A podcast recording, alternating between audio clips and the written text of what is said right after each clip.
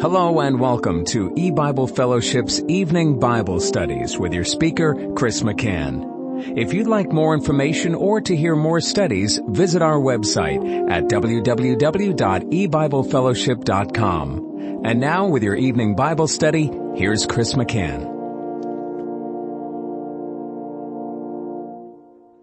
Good evening and welcome to E-Bible Fellowship's Bible study in the book of Genesis. Tonight is study number one of Genesis chapter five. We're going to be reading the first two verses. This is the book of the generations of Adam in the day that God created man in the likeness of God made he him. Male and female created he them and blessed them and called their name Adam in the day when they were created. I'll stop reading there. Now we, we have already talked about back in Genesis chapter one, God's creation of mankind and how man was created in the likeness and image of God. And of course that's a tremendous thing. It, it's a wonderful fact of this creation that God has created a creature in his own likeness which is unique as far as uh, everything we can tell in the Bible.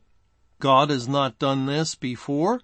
Man stands alone as the only creature in this world, in this creation, and in all likelihood in all other of the creations of God that was made in the very image and likeness of God. Now here to begin with in Genesis 5, this is a statement we would almost expect to be found uh, in Genesis 1 1. This is the book of the generations of Adam in the day that God created man in the likeness of God made he him. But we're in chapter 5 of Genesis. God has already uh, recorded the creation itself in, in Genesis 1 and Genesis 2. He's already told us about the fall of mankind in Genesis chapter 3 and actually several decades, we don't know exactly how long, but several decades at least have passed with the two boys, Cain and Abel, as they grew into adulthood and became men, and Cain rose up and slew his brother, and at the end of chapter 4, God appointed another seed named Seth instead of Abel whom Cain slew. And we'll read in the next verse of Genesis 5 verse 3 that Adam was 130 years old when God uh, gave him Seth, when he begat Seth. And, and so this is well into history now, 130 years Yet at this particular point in Genesis 5, God makes this statement, this is the book of the generations of Adam. And we wonder why. Why would God make that kind of a statement? And the, the answer is because now in Genesis 5, God is going to begin to reveal the timeline of history, or he's going to give us the calendar of the Bible. And this statement, this is the book of the generations of Adam. Notice that generations is plural. It's not the generation of Adam, but generations of Adam.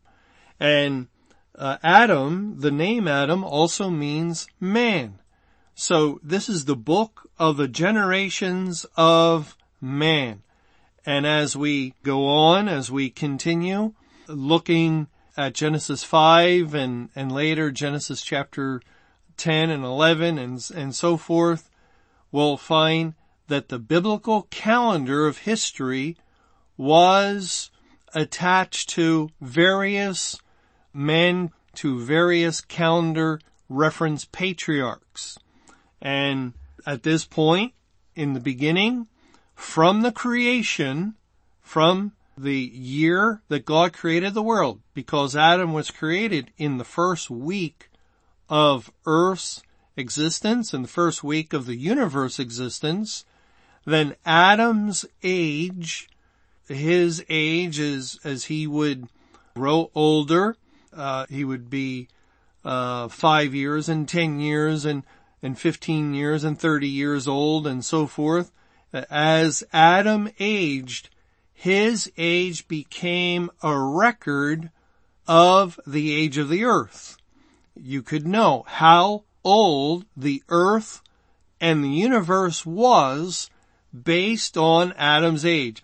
And by the way, keeping track of time from the very beginning is the same as it is today. Because remember back in Genesis chapter 1, God said of the sun, the moon, and the stars in Genesis 1 verse 14, and God said, let there be lights in the firmament of the heaven to divide the day from the night. And let them be for signs and for seasons and for days and years. And that's referring to the sun, the moon, and the stars. The creation of them when God placed them in the heavens above and he attached the light to the sun where from that point on light would come every, every time the sun rose. But the movements of the sun, the moon, and the stars, these celestial bodies govern movement of time from the point of their creation. And these movements are very precise. Today, as well as then, we know that a month, a lunar month, would be 29.530 days. And we know that a year would be 365.2422 days.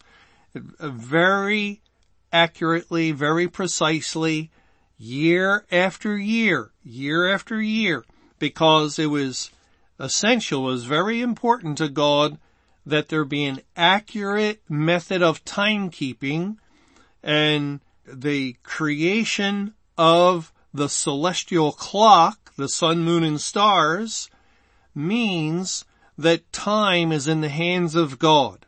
It's not in the hands of men or in the hands of historians or, or individuals who make up calendars, but time is in the hands of God. He created time with the creation of the world and the creation of the sun, moon, and stars. And, and, and the movements of time are created by God.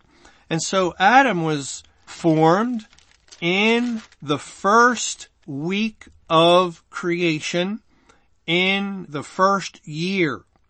He was made in the first year and so now as God says this is the book of the generations of Adam in the day that God created man in the likeness of God made he him. The Lord is uh, indicating that Adam is the first calendar reference patriarch and then others will follow.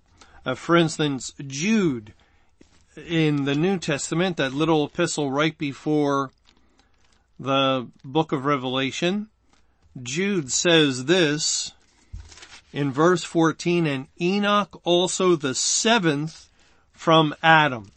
And and so Adam was the first, Enoch was the seventh generation from Adam, and we find that God assigns um, a year in which Enoch was born, and and uh, Enoch never died; he was taken, uh, but God gives us the year he was taken.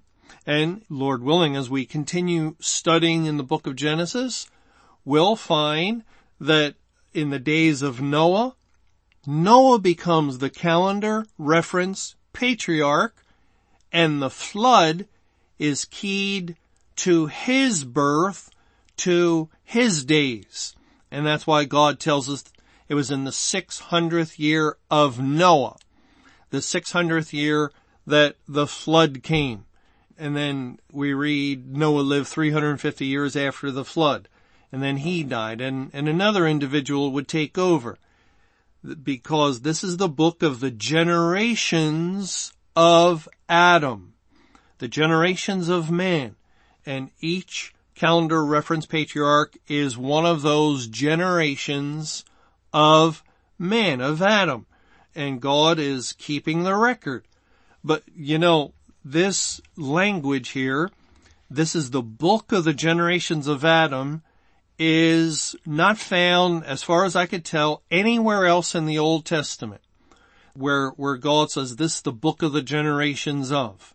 The only similar statement is found at the beginning of the New Testament in Matthew chapter 1 and in verse 1.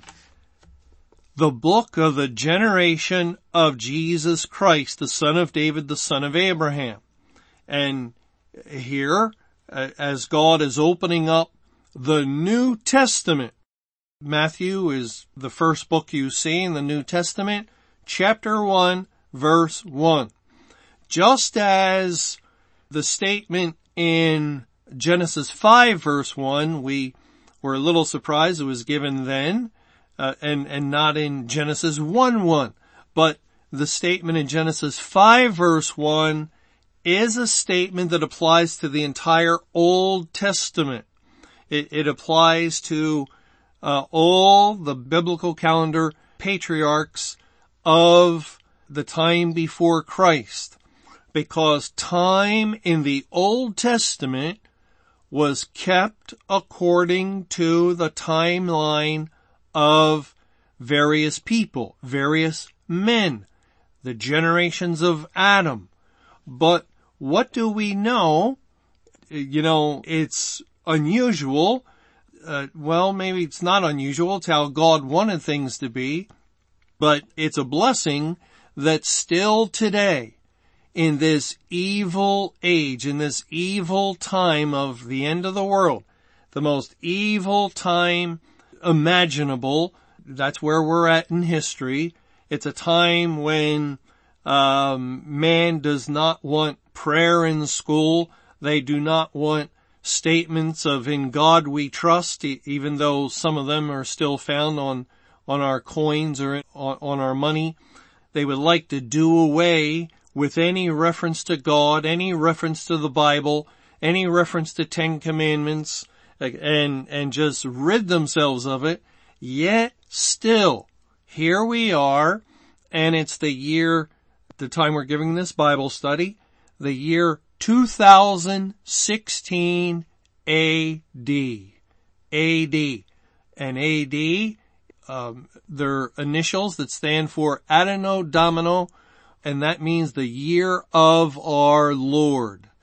The year of our Lord. The calendar, even though not accurate, because it really is saying the 2016 years ago the Lord was born, the Lord Jesus entered into the world, and that's not accurate because he was born in 7 BC, and in the year 2016, it's actually 2022 years since the birth of Christ, not 2016.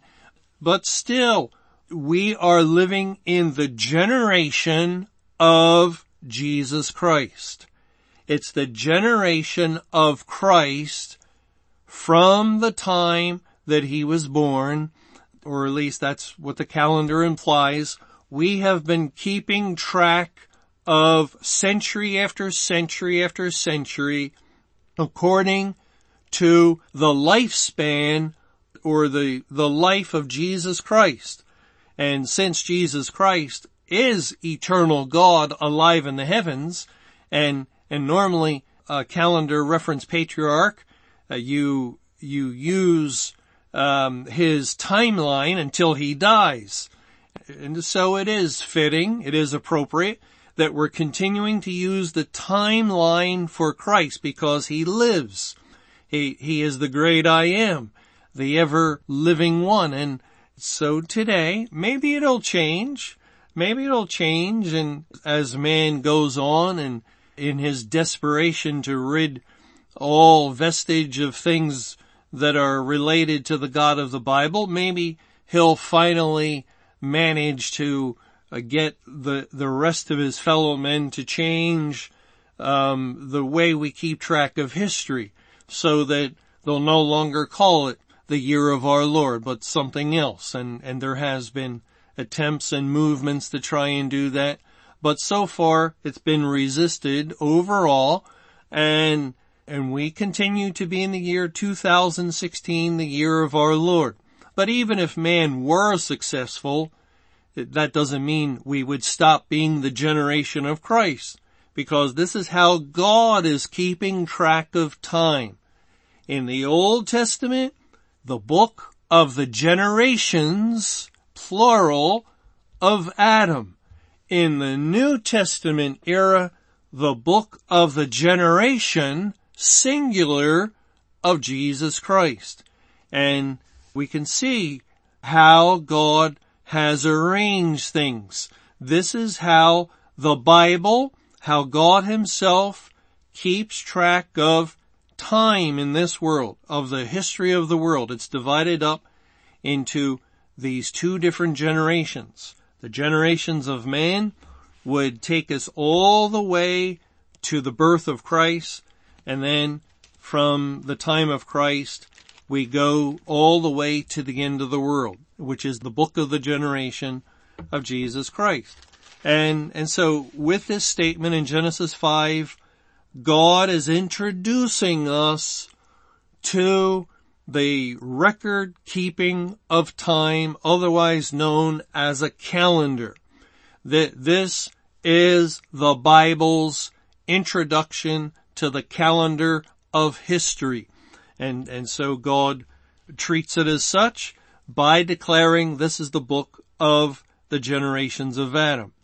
Okay, let's go on to verse 3 of Genesis chapter 5. And Adam lived a hundred and thirty years and begat a son in his own likeness and after his image and called his name Seth. And we talked about this in our last study at the end of uh, our study of Genesis chapter 4, how God appointed another seed instead of Abel and I made reference to when that took place because this is the first calendar reference. This is the first indicator of where we are in history since the fall of man that we read about back in Genesis 3, that this is the first time reference where we can see events and, and where uh, people are in relationship to the creation of the world.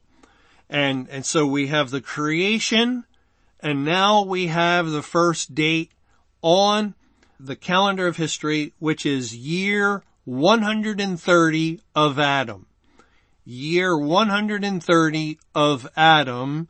And by this time, Seth is begotten in year 130 Cain has already slain Abel, and now there's another seed named Seth. And isn't it interesting? The very first, that this isn't like the eighth or the tenth in a series of references of dates, of ages or anything like that. This is the very first age given in all of history, in, in the Bible, it, from the creation of the world, this is the first number, the first date that God gives us. And it happens to be the year or the age of 130. 130. And, and we wonder why that particular age. And, you know, uh, we'll, we'll see in the way God uses that number 130 that it relates to the end of time. It relates to the end of the world. It, 130 can be broken down to the number 10 times 13. 10 points to completeness. 13 is a number that identifies with superfullness, which occurs at the end of the world. And, and very consistently, God uses the number 13 in the Bible to point to the end of time. Uh, 13 times around Jericho, and then the walls fell down. Or Joseph's dreams. He dreamed two dreams with his brethren. The first dream, 11 stars and the sun and the moon bowed down to him. 11 stars plus sun and moon equals 13. And Jacob interpreted to be his brethren as well as his mother and father bowed down to him. So in those very unusual dreams, first there's a dream where 11 bow down and then there's a dream where 13 bow down. And the two key numbers of history we'll find again and again in the Bible, the, the two extremely important numbers in the Bible are the number 11 and the number 13 because 11 points to the first coming of Christ, the Messiah, and 13 to his second coming at the end of the world. And so when we search the Bible and and uh, you can find the number 13 used in various places, it points to the time of the end. And so the very first age, the very first calendar reference that we find in our calendar of history is a number that identifies with the end of the world. No wonder God says that he declares the end from the beginning. And he has done it here in a figure as the Bible is prone to do. God throughout the Bible gives types and figures and, and here we have Adam the the uh, the man Adam, and and he lived to be 130, and then he has another seed instead of Abel, whom Cain slew. And concerning that, uh, we we went into some detail in a discussion last time that that relates to the end of time. Remember that statement in Genesis 4 3 in the Hebrew, in the end of days, and then Cain typifying the church, rises up and slays his brother Abel. And that, uh, again, is picturing the corporate church, the tares within the church that drive out the true believers, uh, typified by Abel, the, the elective God.